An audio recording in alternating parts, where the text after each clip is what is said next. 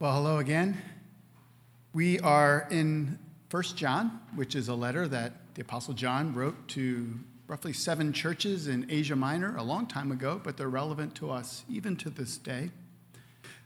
We are in 1 John chapter 3, verse 10 through 18. Uh, if you've got a Bible on your phone, I know we're going to throw the, the, the, verses up there, but it's helpful throughout the sermon to have it open. Um, and so last week, last week we, we ended with verse 10. And today our passage begins with verse 10. It's a transition verse.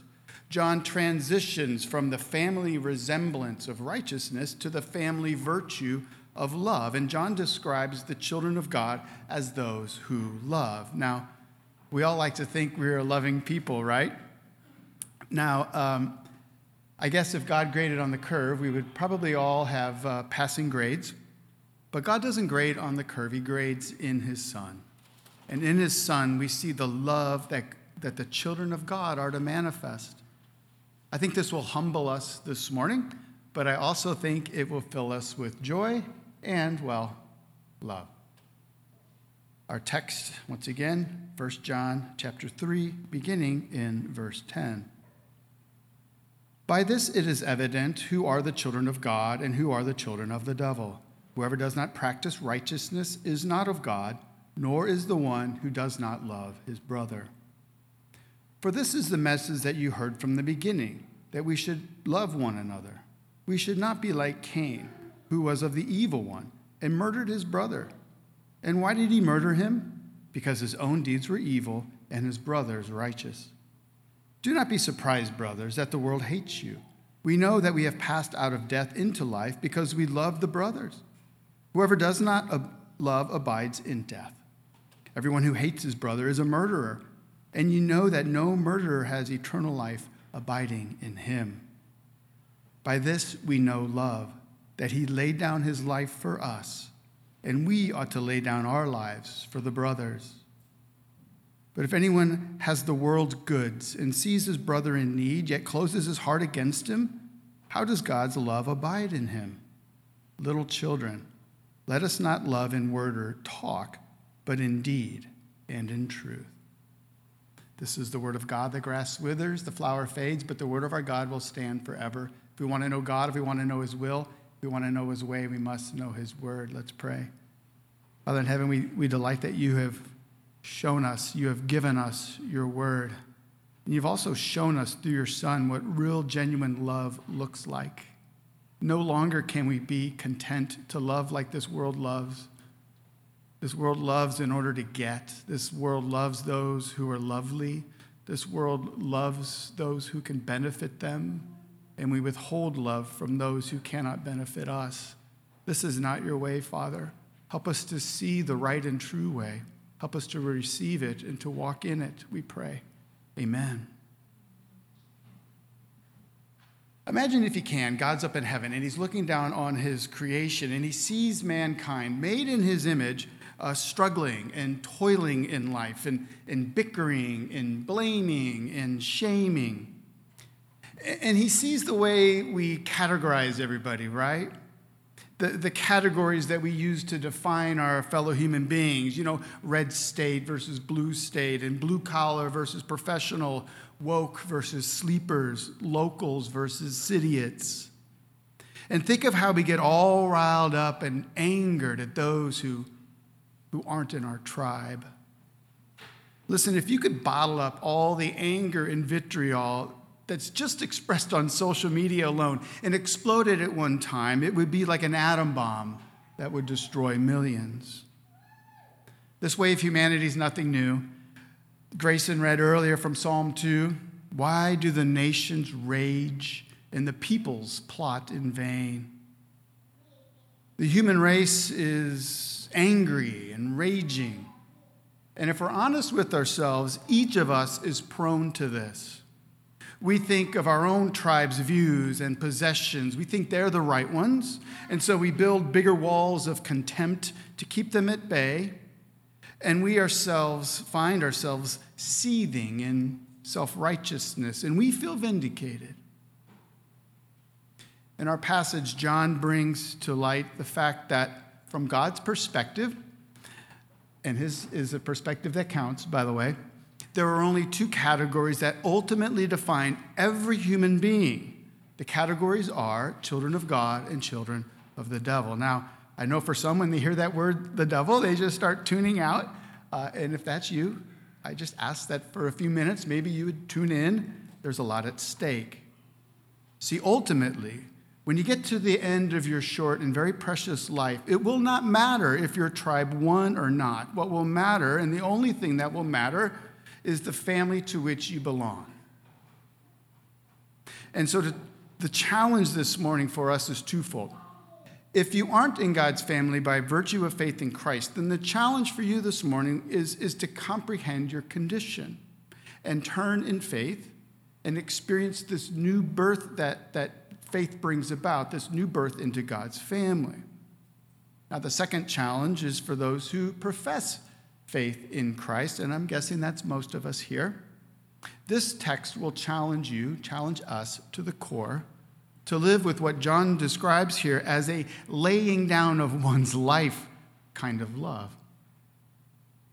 Now, we embrace the notion of being loving, but to love at the level of laying down one's life, ouch. That sounds kind of like an extreme level. Sounds impossible.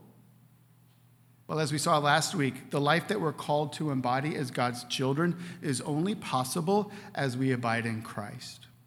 And so too with our call to loving others with a Christ like love. Verse 17 makes it clear this is only possible as a byproduct of God's love abiding in us. And so the big idea here this morning we're going to explore is this because the children of God abide in God's love, we are to love with a Christ like love. Sounds simple, doesn't it?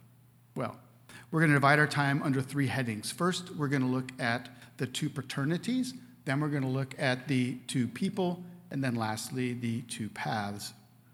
First, the two paternities. Consider how awkward and offensive it would be to have to ask somebody to take a paternity test. um, hey, mister, uh, I think it might be possible that you are my biological dad. Um, would you give me a sample of your DNA so we can know for sure? Be awkward, right? Well, John presents us with a paternity test that we can all take, and yes, it's a bit awkward, and also it is a bit offensive. See, John affronts us with the stark truth that every human, every human being belongs to one of two fathers. You either are a child of God or a child of the devil. There is no third option. And of course, 99% of people insist that they for sure belong to God's people. No test for me. You can go to the next point, preacher. But as awkward and offensive as it can be, we need to know. And how are we to know? John gives us a paternity test. It's in verse 10. He says, By this, by this it is evident who are the children of God and who are the children of the devil. Whoever does not practice righteousness is not of God, nor is the one who does not love his brother. So the paternity test is this Do you practice righteousness? And do you love? Now, John covered righteousness last week, and so did we, and his paternity test from here on out addresses the love component. Love is the foundational ethic that reveals your paternity. Now, we need to understand this. Every human being is capable of love in a broad sense. I read a book on Jesse James, and it's even said that this outlaw murderer, Jesse James, loved his mother dearly. And so, what we need to identify is the type of love that sets one apart as a child of God instead of a child of the devil. We're going to look at this type of love in the last point. Right now, we're going to focus on the paternity. John says you're either a child of God or a child of the devil. And to that, we go, yikes. In 2016, Gallup did a poll. 90% of those who responded said they believed in God, while only 61% said they believed in the devil. On one hand, it makes sense, right? We'd much prefer to believe in something that benefits us and makes us better, and we much prefer to ignore something that works for our harm and produces evil in us, so we deny the devil's existence. But also, this denial shouldn't surprise us either. I mean, if Jesus called the devil the father of all lies, and one of the lies people believe is that he doesn't exist, well, there you go. now, the Bible doesn't tell us everything that our inquisitive minds would like to know about the devil. We do know that he's called state, Satan, which is really more of a title than a name. The Hebrew word Satan means to oppose, to obstruct, to accuse. And in the Greek, it's just a transliteration, Satan. It literally means adversary.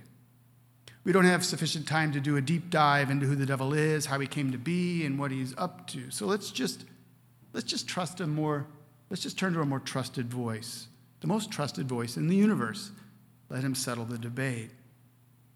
Remember the time when certain Jewish leaders were debating with Jesus, and they ended their attack with an attempt to kill Jesus. You can read it in John chapter 8. Here's what Jesus says to them beginning in verse 42. Listen, he says, Jesus said, If God were your father, you would love me, for I came from God and I am here. Imagine to be there, to hear that. I came not of my own accord, but he sent me. Why do you not understand what I say? Listen, it is because you cannot bear to hear my word. You are of your father, the devil, and your will is to do your father's desires. He was a murderer from the beginning and does not stand in truth because there is no truth in him. When he lies, he speaks out of his own character, for he is a liar and the father of lies. Because I tell the truth, you do not believe me. Which one of you convicts me of sin? If I, the, if I tell the truth, why do you not believe me?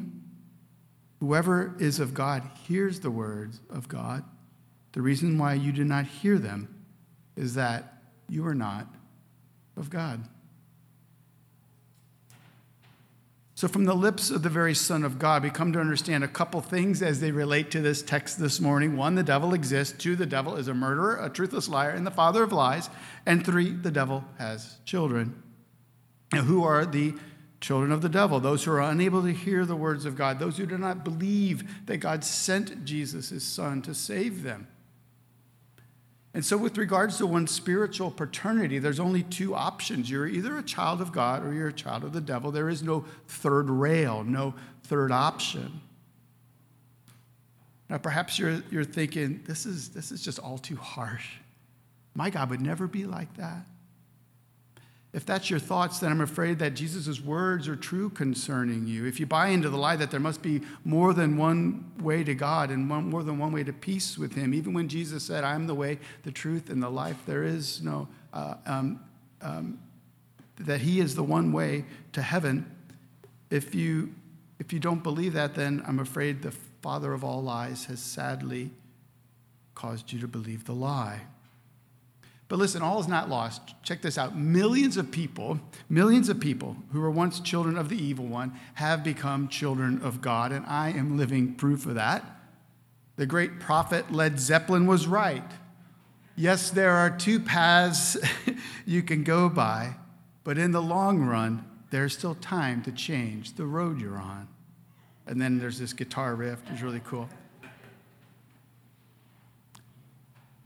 But this departing from the path of eternal death to eternal life is not a work that you do, it is a work that God does for you. Jesus came from God to undo the work of the devil and deliver us from his slavish rule. Remember that from last week? I kind of held this verse over. Here's what John said last week The reason the Son of God appeared was to destroy the works of the devil. A quick point of reflection Listen, your only hope is Jesus. Confucius did not destroy the works of the devil, neither did Buddha. Both teachers are buried in their graves still. It is said of Buddha that his dying words were these strive without ceasing. Jesus' dying words were, It is finished. I don't know about you, but give me Jesus. That's the two paternities. Now for the two people.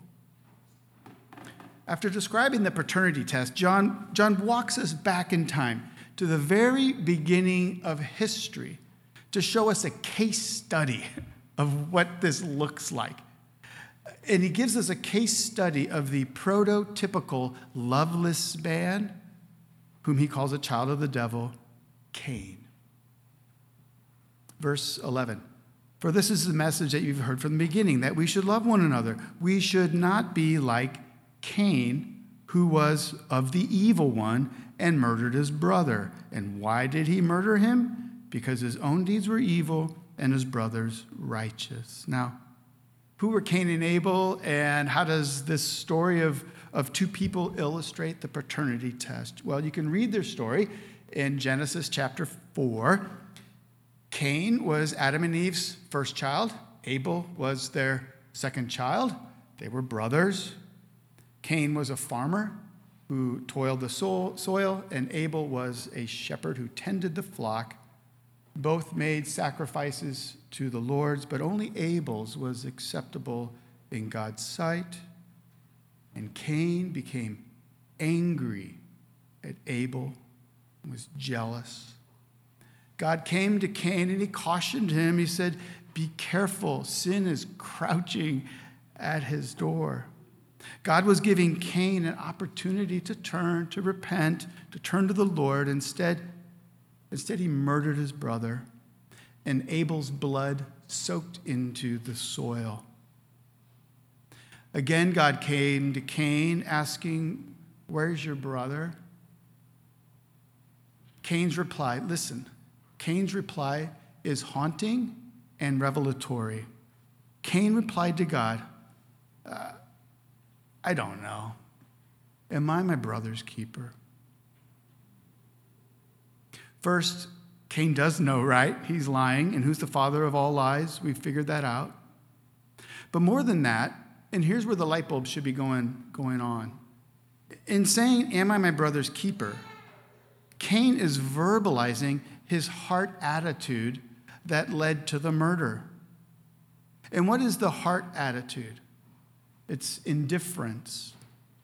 Now, on the, on the surface, indifference doesn't seem so onerous, it comes so easy to us. But as you dig deeper, indifference becomes horrendous. It rips at the very good intentions of God for creatures made in his image, which is why the Nobel laureate and Holocaust survivor Elie Wiesel famously remarked he said, The opposite of love is not hate, it's indifference. Listen, we were made by God with the understanding that we cannot rightly image God on our own as individuals apart from relationship with others. Why is this? It's because God is a trinity, He's a community of deep, deep attachment. God created human beings to flourish in loving, nurturing, caring community with the attitude of loving others above oneself. Indifference to others made in God's image is the heart attitude of the children of the devil, and it leads to all kinds of evil actions, including murder. Do you remember Jesus' warning uh, on the Sermon on the Mount? Listen closely to what Jesus said with regards to attitudes of our hearts. He takes them to a whole other level. He says, You have heard that it was said of old, You shall not murder and whoever murders will be liable to judgment. But I say to you that everyone who is angry with his brother is, is, will be liable to judgment. Whoever insults his brother will be liable to the council. Whoever says, You fool, will be liable to the hell of fire. Why does Jesus warn us against anger and insults and name calling? How is it that, that anger equates to murder? Well, think about it, my friends. Every murder ever committed began as anger, rooted in indifference in your heart. Indifference towards a fellow human being made in God's image, right? Jesus is saying that to have anger in your heart is to harbor pre murderous dispositions. Hatred, listen, is murder in embryonic form. Hatred is the wish that the other person no longer existed, right? It's the longing in the sense that he or she would be dead. The world would be better without you. Idiot. That is why John writes in verse 15 that everyone who hates his brother is a murderer, and that no murderer has eternal life abiding in them. Does this, does this not challenge us this morning? Jesus takes attitudes that are hidden in our hearts to a whole new level of importance. You know, we think and wish that, that we, we think we're okay simply because we've never unsheathed a knife or never cocked a gun. You know, I must confess that, that I find this indifference still lingering in my heart. I've been a Christian for a number of years now, and yet there's this still, this lingering aspect of that old person that I want to die so that Christ can live in me. And I find in that person indifference, and I find in that person anger. And Jesus says, No, that, that's pre murderous. Get rid of that. So we've looked at the two paternities and the two people. Now for the two paths. We see these in verses 13 through 18. And John highlights these two paths. What are they? They are the path of life and the path of death. Now, a commentator named Bob Yarbrough, in his commentary, subdivides this section into three parts. I stole them from him. Thanks, Bob. All right. Um, so the first part is this the world's hostilities and the believer's charity. We see it in verses 13 and 14. Do not be surprised, brothers, that the world hates you. We know that we have passed out of death into life because we love the brothers. Whoever does not love abides in death.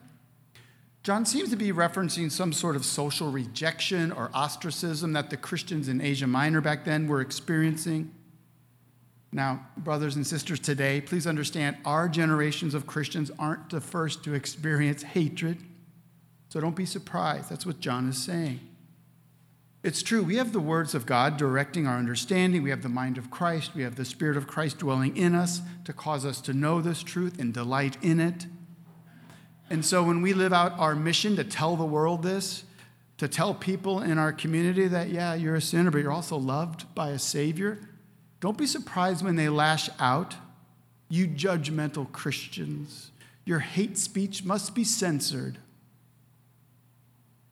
John wants his readers to not be surprised when the world rages at the children of God. And John is simply relaying the words that he heard years before when Jesus gave the Sermon on the Mount. Jesus said, Blessed are you, and others revile you and persecute you and utter all kinds of evil against you falsely on my account. What does he say? Rejoice and be glad, for your reward is great in heaven, for so they persecuted the prophets who were before you. What typically runs through our heads when someone lashes out at us when we're simply trying to maybe share God's love or to point them to God's path, and we do it in love, and then people lash out? Our tendency is to think perhaps something's wrong. You know, did I do something wrong? But John gives us words of assurance. He, he, he turns and he, and he gives this charity of God in verse 14. He says, We know he says, We know we have passed out of death into life because we love the brethren. Christian, because of God's charity towards you in Christ, you have been transferred from the path of death to the path of life. And to know this changes everything for you. Christian, just think about the joy that God gives you as you abide in Him. I mean, even while you're being falsely accused or ridiculed or mocked or shamed for His sake, we're still able to experience this great joy and delight and love, even for those who persecute us. That's because we've been taken from the path of death and placed in the path of life. It's because God's love abides in us. So the paths of life or death are characterized by charity and hostility. Next, we look at Cain's progeny and Christ's precedent. No one's taking notes, that's all right. It's going right in there. Um, Christ precedent. In verse 15, John builds up on what we discussed earlier. And what did he discuss? We discussed earlier that, that, that love is at a whole different level that, that we're called to live out. That, that indifference and hate is, in God's eyes, murder. Verse 15 Everyone who hates his brother is a murderer, and you know that no murderer has eternal life abiding in him.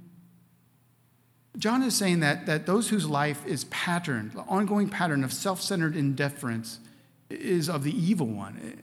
It, it manifests it as hatred. And this being present in someone's life marks that person as what? A murderer, and proves that there is no eternal life abiding in him or her. To hate is to be a murderer in God's sight. You know, last week I was standing outside of Southampton Hospital waiting my turn to get in. They have to check everybody in order to go in. I was on my way for some physical therapy. And finally, I was second in line behind this old, very well dressed, and very angry man who did not have appointment and with the COVID protocols was being prohibited from entering. And then in his thick Eastern European accent, he started screaming and cussing at this lady behind the plastic shield who was just doing her job. She left to go get the security guard, and, and I tried to calm the man down. I was just I tried to inform him she just she has a job to do. She's just following the protocols. She went to get security, and along through the line comes another man. And he asked what's going on. And, and I said, This older man is just cussing out this poor lady. He says, Oh, that doesn't surprise me. And then I came to realize that this new man is actually the son of the other man who just dropped off his dad and went and parked the car. And he too, the veins popping out, started screaming and cussing at the lady. And he actually at one point screamed, I'm the guy who gets people fired. And he cussed her out again. When they were finally allowed to enter the hospital, and yes, they finally let him in. I, it was my turn. I tried to encourage the woman, tried to express my support, and then I ended by saying, You know, the apple doesn't fall too far from the tree, to which she says, You got that right. Now, listen, according to John's words here, and Jesus' words on the Sermon on the Mount, that man and his son both murdered that woman in their hearts.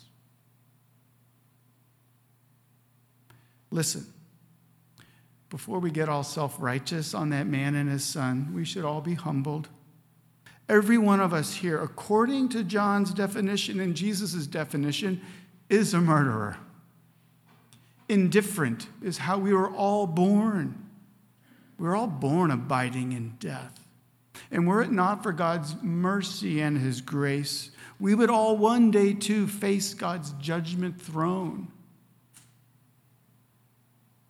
Honestly, just consider how many times have you murdered someone in your own heart? You may have had just cause, they may have sinned against you, but instead of loving them in return, your heart said, Am I my brother's keeper? We are all guilty of murder in the first degree which is why John, and notice this, notice this, which is why John doesn't go from talking about Cain and the offspring of Cain and then turn and point us to Abel and the offspring and Abel. No, who does he point us to? He points us to Christ.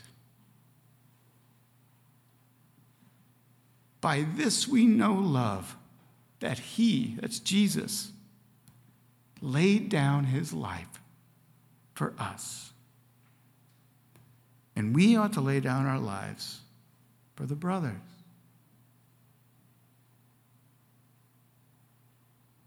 As I said before, the love that John seems to be talking about is of a different species, right?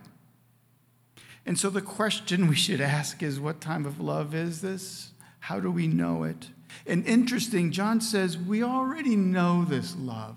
If you're in Christ, you already know this love. By this we know love, that he laid down his life for us. Amazing, right? Whereas Cain and the subsequent children of the devil say, Am I my brother's keeper? Jesus was sent by God and came for our salvation. He says, Yes, I am my brother's keeper. Listen, the love that Jesus demonstrated on the cross is the love that actually makes peace It tears down the walls of hostility that we build up. And it should baffle our minds that God would send his son to die in our place, to die for murderers like us. And that is what you and I were before we came to abide in God's love. And so it is this type of love, this other centered, self sacrificial, yes, I am my brother's keeper kind of love that the children of God experience from their Father in heaven, and therefore we delight to live it out in our communities. And when we live it out, it is totally countercultural. It says no to, you know, uh, red state, blue state. It says no to all the categories. It says there is but sons of God and sons of the devil, and we delight to be placed in God's family. This is how God loves us with mercy and compassion for sinners. And therefore, this is the love that we are to abide in, and this is the love that we are to manifest in, no matter what tribe people are categorized into.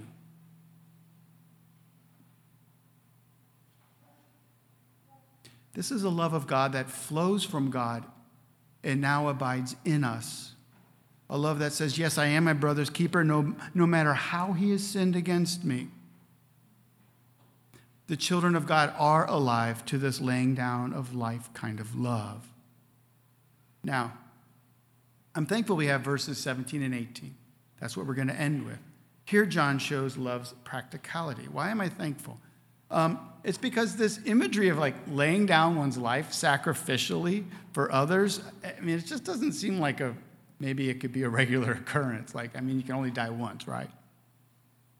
So, John gives us practical outworkings, and he shows us that this giving of one's life for others isn't a one time action, but an ongoing attitude. Which is why John writes these practical instructions in our last two verses. But if anyone has the world's goods, and guess what, my friends? We all have the world's goods, and sees his brother in need, yet closes his heart against him, how does God's love abide in him? Little children, let us not love in word or talk. That's easy. Yeah, I love you. I'm going to go back to words with friends. I know you're in need. But in deed and in truth.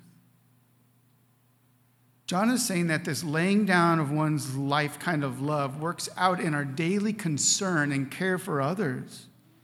See, if the way of Cain is indifference, then the way of God's children is empathy and concern that works its way out in deeds of sacrificial love, even to people wearing MAGA hats you know, or BLM t shirts.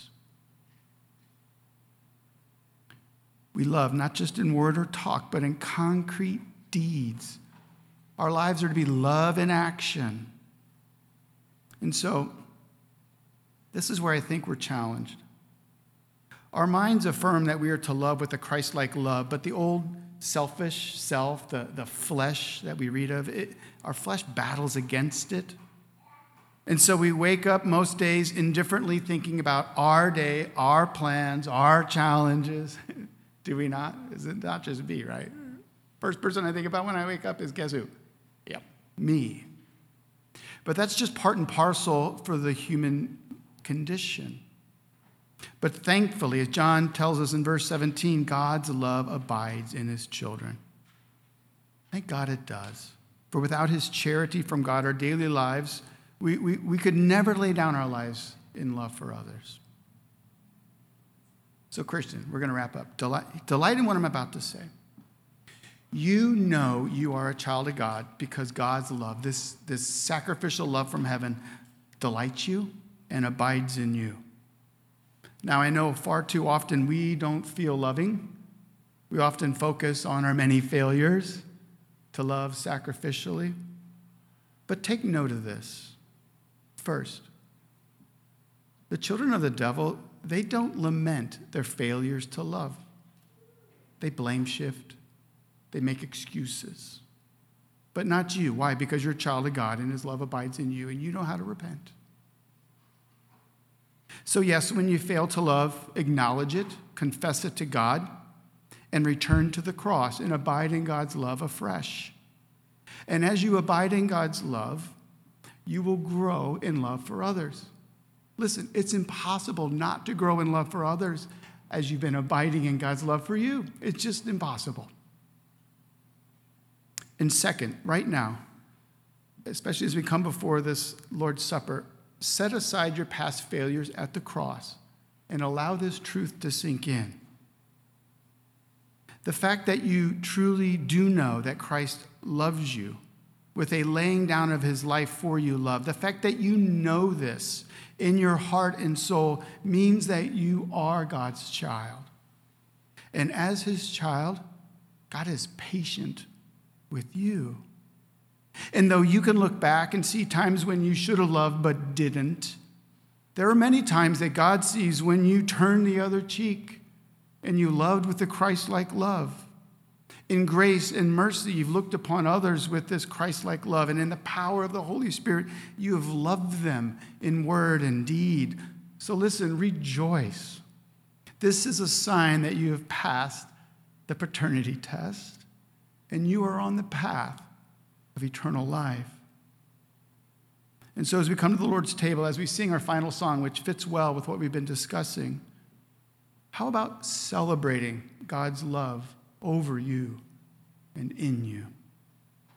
By this, we know love, that He laid down His life for us, and we ought to lay down our lives for the brothers. Let's pray.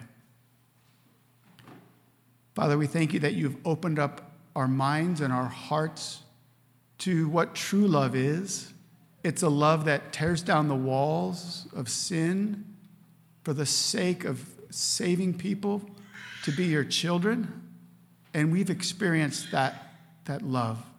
We're thankful that you weren't indifferent to our condition, Father, and you sent your Son to lay down his life that we may be brought in to your family. What joy this brings us. Help to produce in us a deeper abiding in this love, that your work of love for this world would be moved in us and through us, we pray.